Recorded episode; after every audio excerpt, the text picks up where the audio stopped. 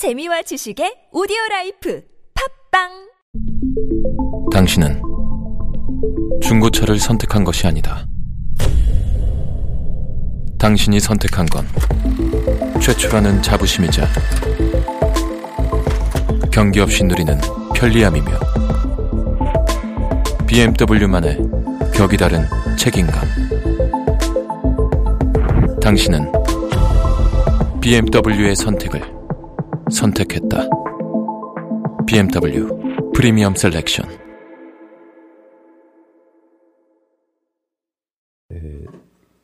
기드온에 대해서 같이 살펴보려고 합니다. 마침 성서학당도 개강을 했고 성서학당의 진도하고도 어, 또 이렇게 맞습니다. 그래서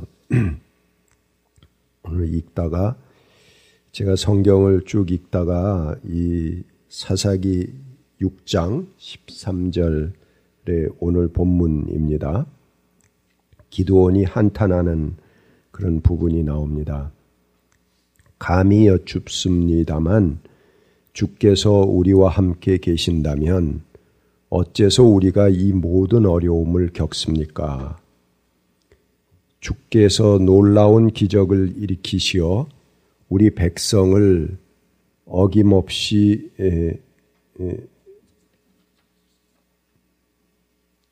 이집, 이집트에서 인도해 내셨다고 우리 조상이 우리에게 말하였는데 그 모든 기적들이 다 어디에 있단 말입니까? 지금은 주께서 우리를 버리시기까지 하셔서 우리가 미디안 사람의 손아귀에 넘어가고 말았습니다. 예. 에, 이 기도원의 한탄이 그대로 제 한탄 같이 그렇게 여겨졌어요. 그래서 어, 오늘 우리들의 상황이 바로 이 기도원의 상황이 아닌가 싶어서 어, 이 말씀을 택하게 됐습니다. 그 중에 14절에 에, 주님께서 기도원에게 주시는 그런 답변입니다. 너에게 있는 그 힘을 가지고 가서 이스라엘의 에, 이스라엘을 미디안의 손에서 구하여라.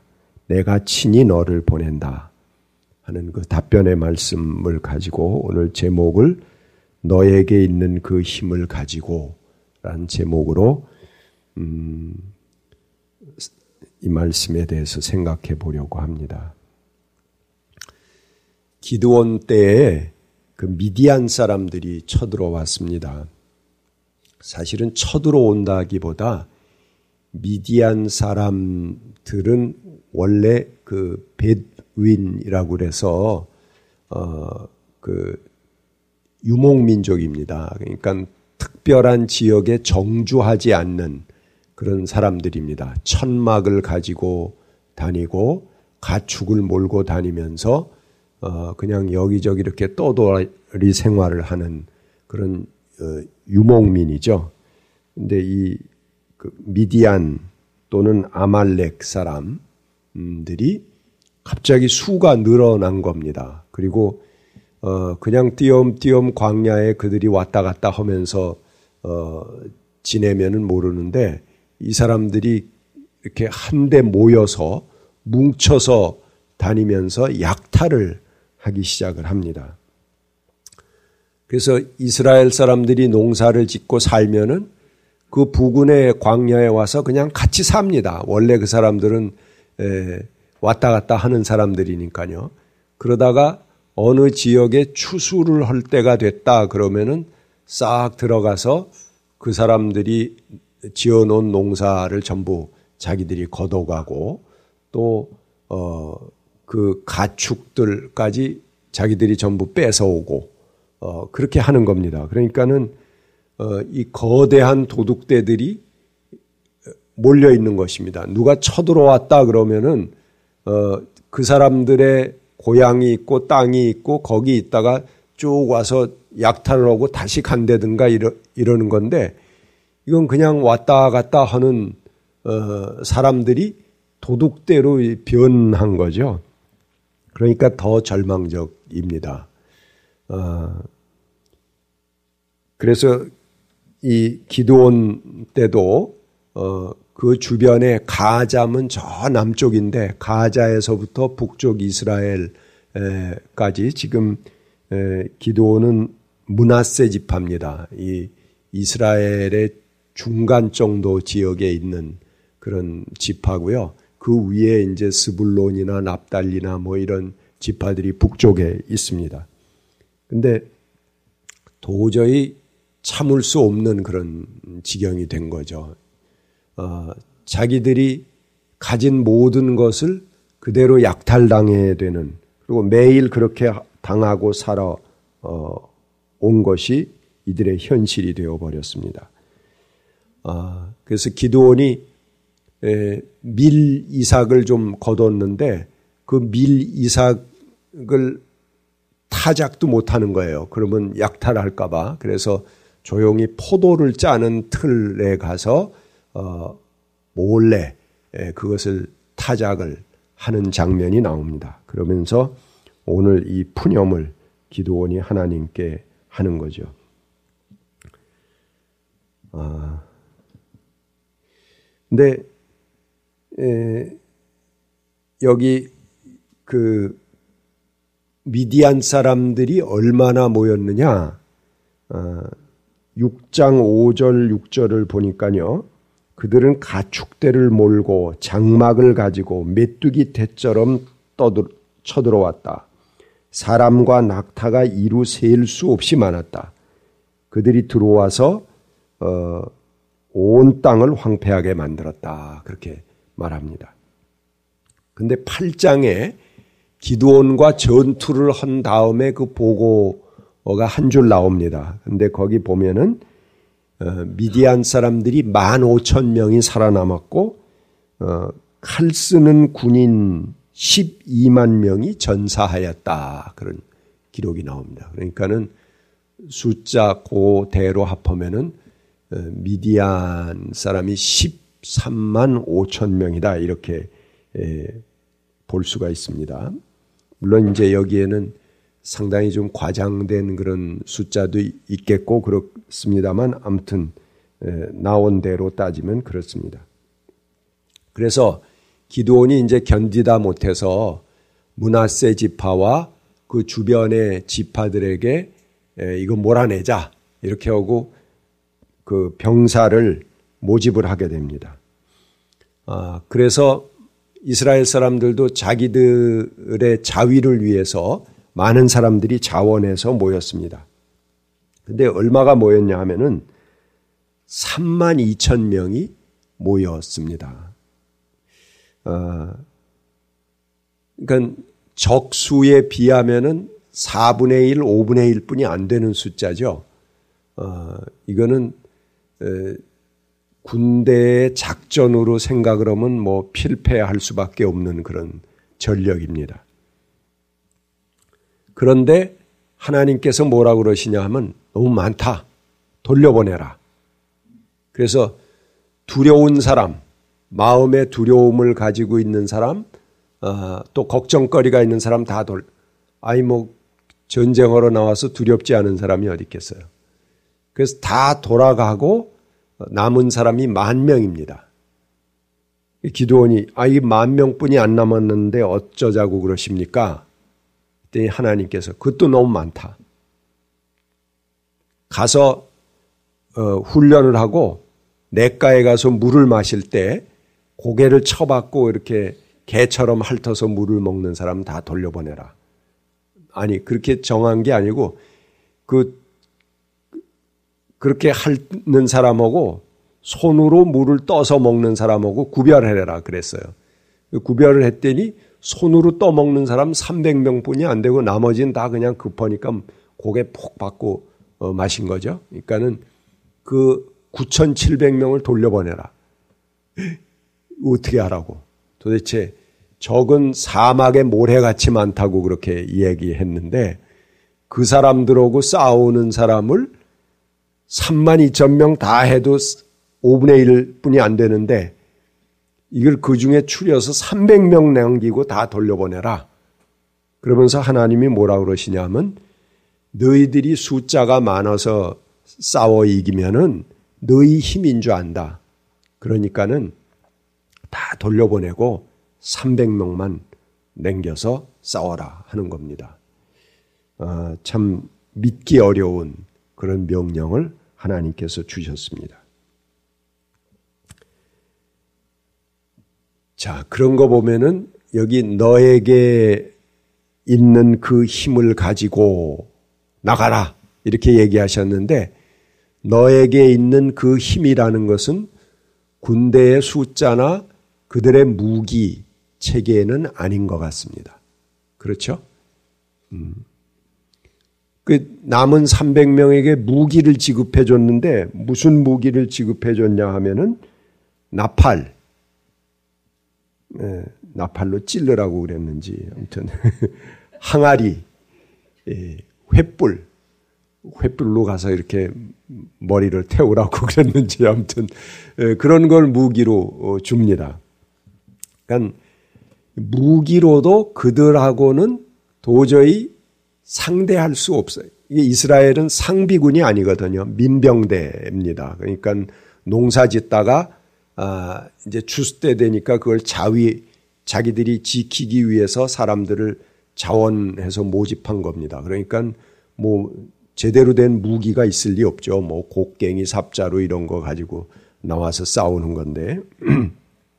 그러니까 그 무기로 이상한 나팔, 항아리, 횃불 이런 것들을 지급하게 됩니다.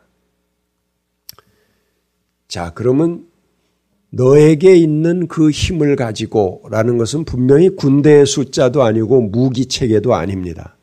그럼 무엇이 그들의 힘이 될까요? 너에게 있는 음? 그 힘을 가지고 그 힘이 무엇일까요? 예, 여러분들 말씀 안 하시지만 하나님을 신뢰하는 마음입니다. 그것만 너희들이 가지면 된다 하는 것이죠. 하나님을 믿어라. 저는 그런 답변을 굉장히 좀 꺼려하는 편입니다. 좀 식상해요. 우리 크리스찬들이 뭐 하면은 그냥 금방 아 하나님, 예수님 그러면 다 답변이 되는 것처럼 생각을 합니다.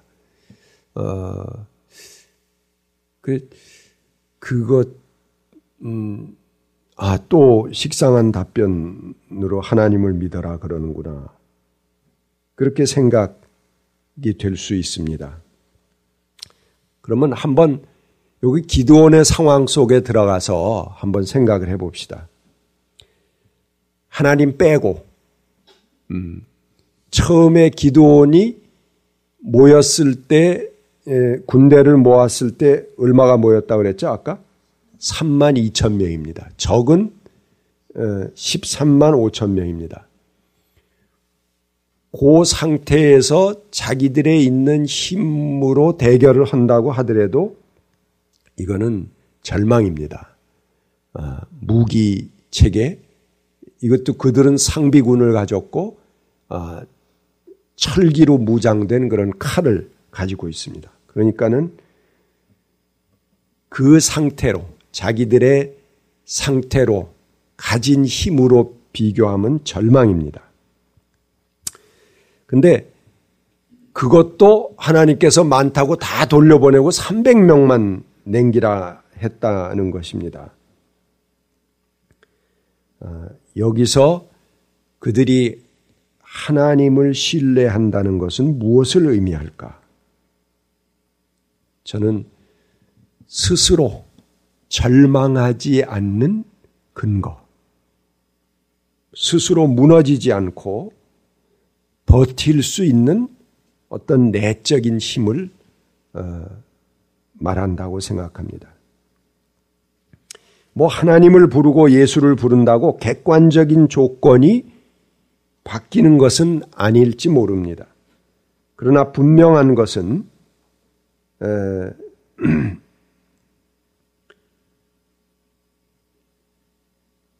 그것이 그들에게 버틸 수 있는 힘을 준다는 것입니다. 외적인 조건으로 비교하면 무너져 버릴 수밖에 없는 상황이지만 그것을 버텨내는 힘이요 끝내는 외적인 조건마저도 바꿀 수 있는 그런 어, 힘이 그 신앙을 통해서 주어진다는 것이죠. 오히려 하나님만을 의지하려고 어, 해서 그 모인 숫자마저 다 돌려보낸 그런 상황입니다. 저는 이 하나님만을 신뢰한다 하는 것은 우리 인간이 가장 순수해 질 수 있는 그 지점이라고 생각합니다. 그리고 가장 순수한 그 지점에선 가장 큰 힘이 나옵니다. 아니, 죽어도 좋을 만큼, 음, 그런 온전한 힘이 바로 거기서 나온다라고 생각합니다. 아무튼, 기도원은 300명을 가지고 기습 심리전을 했습니다. 미디안 군대들이 모여 있는 그 주변 어, 사방 산지에 올라가서 어, 갑자기 일시에 항아리를 깼습니다. 뭐 한밤중이죠. 다 고난 잠에 들었을 때 항아리를 깨니까 뭐 요란한 소리들이 사방에서 울려오지 않았겠습니까? 아, 그리고 그 항아리를 밟으면서 가지고 있는 항아리 속에 숨겨놓은 횃불을 어, 계속 돌리기 시작을 했습니다. 아, 그리고 나팔을 불어댑니다. 근데 옛날에 에, 이 군대 한 부대의 맨 앞에 나팔수가 있고 또 횃불을 든 횃불 어, 밤에 야간 기습을 할 때는 횃불을 든 사람이 하나 나갑니다. 근데 깜짝 하는 이제 항아리 깨는 소리에 놀라서 보니까는 뭐 항아리를 막 계속 이 사람들이 밟는데 그 소리가 이 기마병, 어, 말발굽 소리 같이 들립니다. 근데 사방에서 그냥 이 기마병들이 쏟아져 내려오는 거죠. 그리고 횃불을 하나 돌릴 때마다 부대 하나가 그냥 쑥 어, 그들에게 쏟아져 내리는데 전 어, 자기들을 포위해서 온 어, 군대에서 산에서 이 기마병들이 내려옵니다. 그리고 나팔을 불고 어, 여호와 하나님의 칼이다, 기도원의 칼이다 하고 어, 외치는 함성들이 나옵니다. 이 사람들이 이제 자다가 깜짝 놀랐습니다. 그래서 허겁지겁 보니까는 이거 어마어마한 그 포위를 당하고 기습을 당한다 이렇게 생각을 한 거죠. 그래서 자기들끼리 그냥 정신없이 그 무기를 들고 앞에 보이는 건 무조건 찔러 어, 대기 시작을 했습니다. 그래서 자기들끼리 싸워서 전부 어, 망했다, 음, 패망했다 하는 것입니다. 어, 뭐 참 믿기 어려운 그런 상황이 음, 이 기드온의 실제적인 전승 기록이었습니다. 아마 어, 우리가 명량해전 신에게는 아직 12척이 남았습니다 하는 그런 그 명량해전 보고를 이제 영화로도 보고 이순신 그 기록을 놀라운 마음으로 접하지 않습니까? 기도원도 성경에 나온 전투사에선 가장 위대하고 극적인 승리를 거둔 사람이라고 볼 수 있습니다. 그래서 이스라엘 백성들이 그 전투가 끝난 다음에 기도원에게 와서 요구를 합니다. 장군께서 우리를 미디안의 손에서 구해 주셨으니 장군께서 우리를 다스려 주십시오. 이 말은 어, 이스라엘이 그 왕정을 거부하고 사사 아, 체제로 가지 않았습니까? 근데 이거는 평등한 아, 체계를 갖기 위해서 왕을 거부한 겁니다. 그러니까 세습되는 왕이 아니고 또 그 사람이 공을 세웠다고 거기 눌러서 계속 지도자로 있는 게 아니고 그 일을 끝나면 그냥 들어가는 겁니다. 그런데 기도원의 공이 하도 크다 보니까는 이스라엘 백성들이 기도원에게 당신이 우리를 계속 다스려 달라 이렇게 요구한 거죠. 그리고 또 이런 요구를 합니다. 대를 이어서 당신의 아들과 손자가 우리를 다스리게 해 주십시오. 그렇게 요청을 합니다. 그러니까 왕권을 어, 기도원을 중심으로 세우겠다 하는 이야기죠. 세습제를 도입하겠다 하는 얘기입니다. 근데 이에 대해서 기도원은 말합니다. 아닙니다. 나는 여러분을 다스리지 않을 것입니다. 또 나의 아들도 여러분을 다스리지 않을 것입니다. 오직 주께서, 오직 주님께서 여러분을 다스릴 것입니다. 이렇게 답합니다.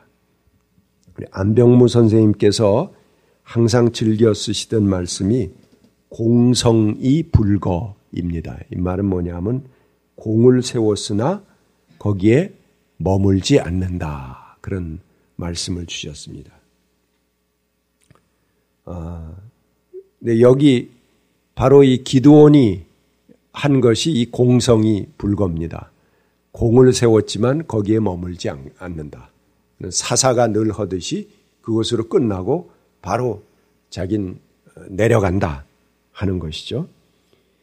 어, 여기까지는 기도원이 매우 훌륭합니다. 그런데 기도원이 그 자기에게 왕이 되달라고 요청하는 어, 계속 다스려 달라고 요청하는 백성들에게 한 가지 청을 합니다. 뭐냐 하면 여러분이 전리품으로 뺏은 것 중에서 귀걸이 하나씩을 내달라. 그런 부탁을 합니다. 백성들이 뭐 그까짓 거 못하겠습니까? 그 미디안 사람들은 아마 귀걸이를 항상 그 착용했던 것 같아요. 그리고 어, 그 귀걸이를 값진 것으로 만들어서 착용하는 것이 그들의 그 아주 멋스러운 일이었습니다. 근데 수많은 미디안 사람들을 어, 정복하고 그 전리품을 획득했으니까 이스라엘 사람들이 다 이 전리품들을 챙기게 된 거죠. 근데 그 중에서 귀걸이 하나씩 내달라 그러니까는 아이 뭐 그거 하나 못 하겠느냐 그러고 많은 이스라엘 사람들이 그 자기들이 가진 귀걸이 중에 하나를 내놨습니다. 그것이 모아 보니까 금이 1700세겔이 모였다. 그렇게 이야기합니다. 이것을 환산하면은 금이 약 20kg에 해당하는 금이 모여진 겁니다. 그래서 기도원이 그것으로 에봇을 만들었습니다. 에봇이 뭐냐 하면 제사장들이 입는 옷입니다. 조끼 같은 거예요. 어, 근데 가나안에서는 가나안 신상에 걸치는 그런 그 옷이기도 했습니다. 어, 아무튼 그것을 만들어 놓고 여기 사사기 8장 27절에 보면 나중에 음란하게 그것을 섬겼다. 그렇게 말합니다. 그러니까는 그 에봇이 숭배의 대상이 된 것을 말합니다. 음,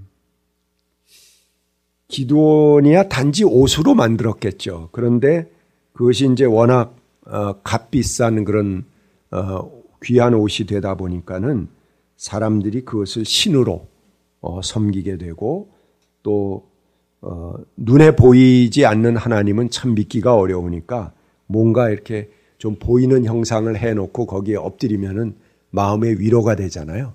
그래서 어, 그 에봇을 어, 아마 섬기게 된 것 같습니다. 아, 근데 오늘 그 사사기 본문에 보면 아, 오늘 본문 아니지만 어, 뒤에 그 8장의 본문에 보면 이렇게 이야기합니다.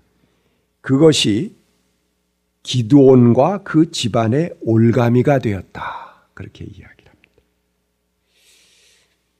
기드온이 백성들이 와서 요구할 때 당신이 우리를 다스려 달라고 요구할 때 잘 물리쳤습니다. 내 아들도 손자도 그런 일이 없을 거다. 뭐 거기까지 아주 훌륭합니다. 그런데 그까지 귀걸이 하나가 무엇인지 그것 그것을 붙잡았습니다.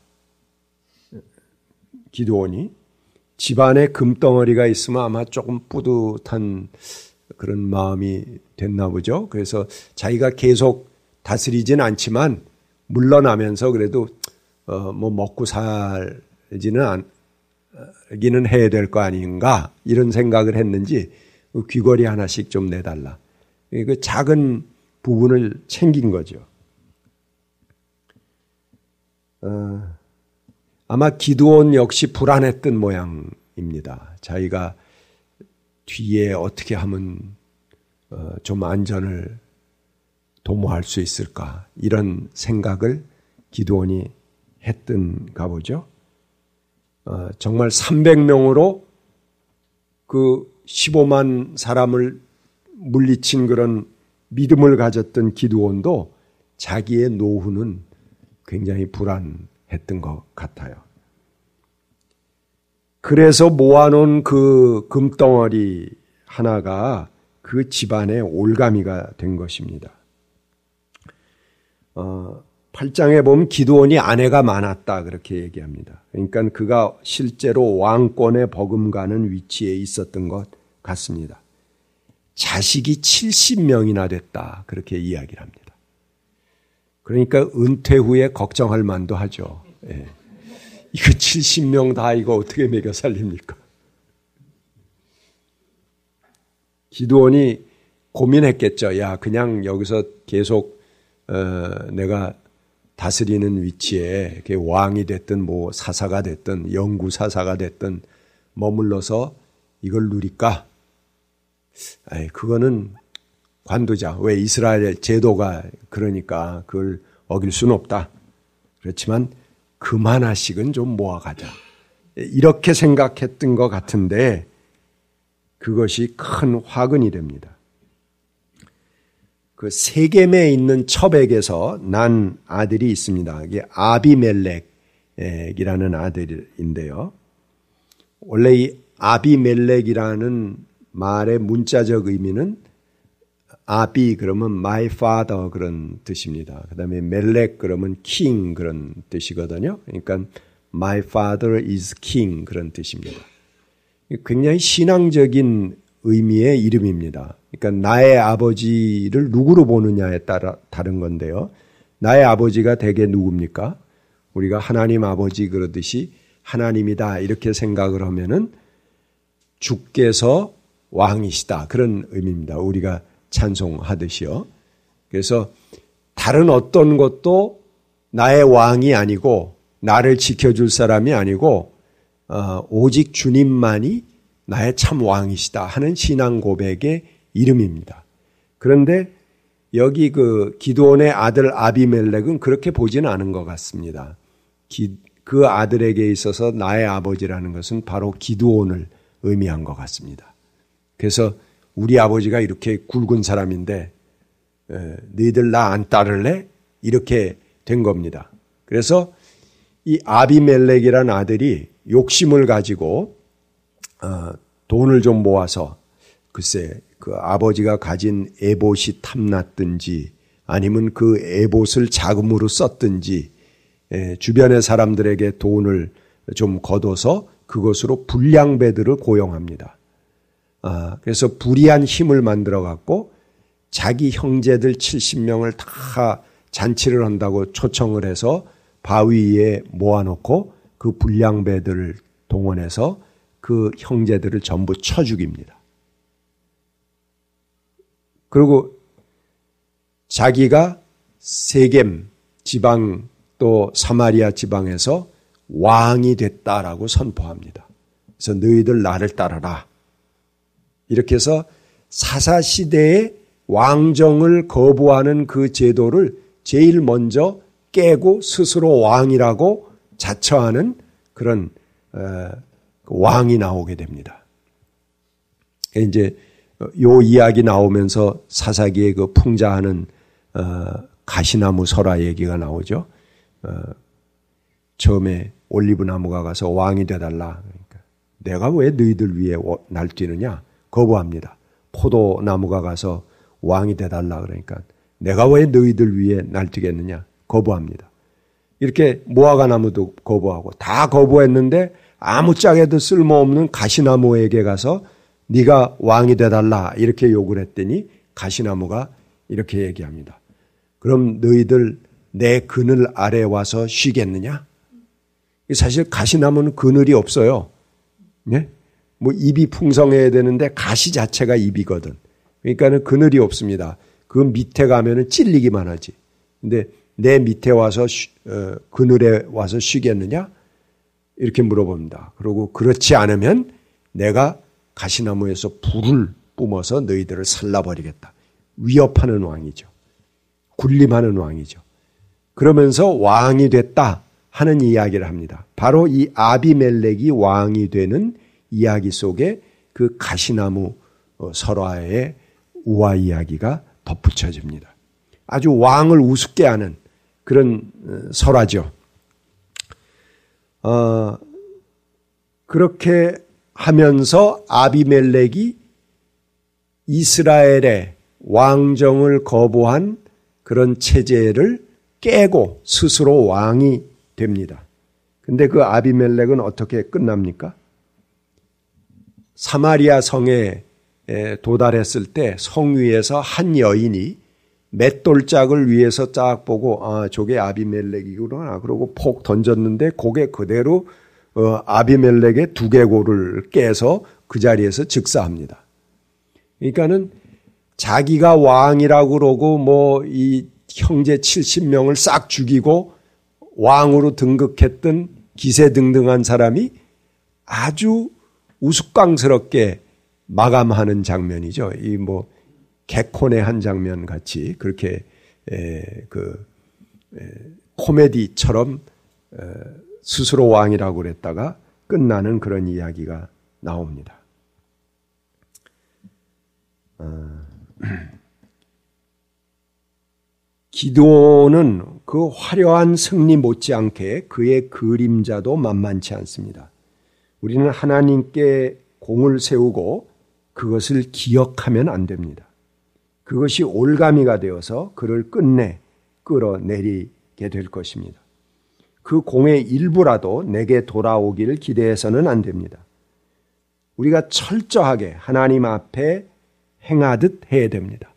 순수하게 자기의 마음을 비울 수 있을 때 그것이 하나님만을 신뢰하는 일이 됩니다.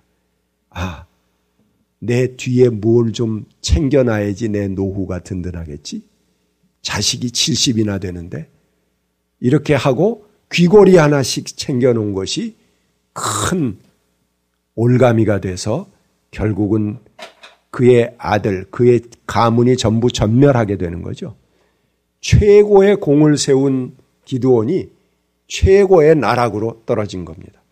그리고 마지막에 기드온의 말기에 사람들이 어떻게 했는가 기드온에 대해서 그의 공을 기억하지 않았고 그를 생각하지도 않았다. 그렇게 말합니다.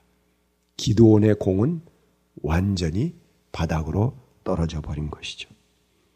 그가 정말 순수하게 자기 그, 그 귀걸이 하나가 뭡니까?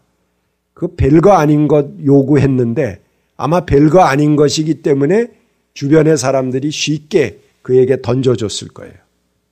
근데 거기에 의지하는 마음, 그것 때문에 기도원은 최고의 자리에서 제일 밑바닥으로 나락으로 떨어져 버리고 만 것입니다. 하나님을 의지하려면 순수하게 전적으로 그분에게 의지해야 합니다. 내가 어떤 구석 하나라도 기대고 붙들 근거를 스스로 내 주머니에 마련하고 채워넣겠다 하는 순간 우리는 주께서 왕이시라가 아니고 귀걸이가 내 믿음이다. 귀걸이가 왕이다. 이렇게 되는 것이죠. 주께서 왕이시다 라는 것은 무엇입니까? 그것은 철저한 신뢰, 하나님을 의지하는 마음입니다. 그 밖에 다른 어떤 조건에 매달리는 것이 아닙니다. 그것은 비록 귀걸이 하나, 아들의 이름 하나의 실수일지라도 결국 그 집안의 올가미가 되고 이스라엘 전체의 올가미가 되고 마는 것입니다. 하나님 외에 다른 것을 섬기는 것은 하나님을 버리는 것입니다. 철저하게 주님을 우리의 왕으로 고백할 수 있기를 바랍니다. 여러분이 주께서 왕이시다라고 고백하면 철저히 그분의 주권 아래 거하시길 바랍니다. 하나님만을 의지하고 신뢰할 수 있기를 바랍니다. 이 세상 어떤 것도 그 사이에 끼어들지 못하게 하시길 바랍니다. 같이 기도하겠습니다. 편안히 가십시오. 자유인으로 사십시오. 하나님을 의지한다는 것은 결코 기죽지 않는 것, 것입니다. 하나님을 의지한다는 것은 가장 순수해지는 것입니다. 하나님 외에 다른 것을 신뢰하지 않는 것입니다. 어떤 조건으로도 우리를 꺾을 수 없다는 것을 어떤 일에도 절망하지 않는다는 것을 말합니다. 그러나 하나님 외에 다른 것을 신뢰할 때 그것이 우리들의 올가미가 되어 결국은 자신을 망가뜨리는 덫이 될 수 있습니다. 하나님을 의지하십시오. 그분만을 믿으십시오. 그분에게 모든 것을 맡기십시오.